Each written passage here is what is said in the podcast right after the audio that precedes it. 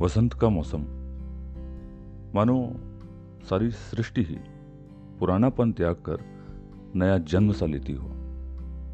ऐसे में शनिवार का दिन, सुबह के कोई आठ बज रहे थे। मैं अपनी सुबह की सैर से आराम से वापस लौट रहा था। कॉलोनी की सड़कों पर ट्रैफ़िक और भीड़ भाड़ शुरू हो ही सी गई थी। मेरे घर के पास वाले मोड़ पर एक कार्यालय था। मैं मोड़ तक पहुँचा तो देखा कि उस कार्यालय का माली बड़ी कुशलता से वहाँ लगे रंगीन फूलों के झाड़ों को एक जैसी मशरूम की आकृति दे रहा था। उसकी लगन और हुनर की बारीकियाँ देखकर मैं बड़ा हैरान था। बिल्कुल किसी मूर्तिकार की तरह ध्यानमग्न था वह माली। उसने जब दो तीन झाड़ आकृति में ढाल लिए, तब वह एक ऐसे झाड़ के पास पहुँचा, जो मशरूम की आकृति में पहले से ही था। ज़्यादा काट छांट की ज़रूरत उसमें लग नहीं रही थी। हाँ फूलों से भरी दो पतली टहनियाँ ऊपर की ओर ज़रूर बाहर निकल आई थी। अभी मेरी नज़र उन टहनियों पर पड़ी ही थी कि तभी माली की कैंची बिजली की तेज़ी से उन पर चल पड़ी है। एक क्षण में ही वे फूलों से लदी टहनियाँ झाड़ के पास ही ज़मीन पर बेजान पड़ी थी। एक पल को तो मैं सन्न रह गया। क्रोध भी आया।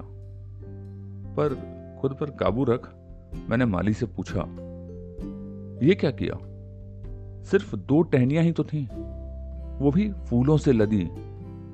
ऐसी भी क्या ज़रूरत थी उन्हें काटने की? माली कुछ लज्जित सा बोला, वो साहब का आदेश है, सभी झाड़ एक जैसे दिखने चाहिए।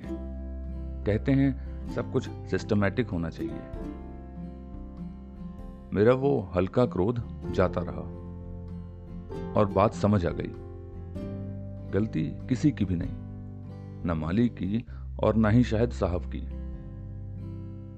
अगर सिस्टमेटिक ना हो तो सौंदर्य भी चुभने लगता है।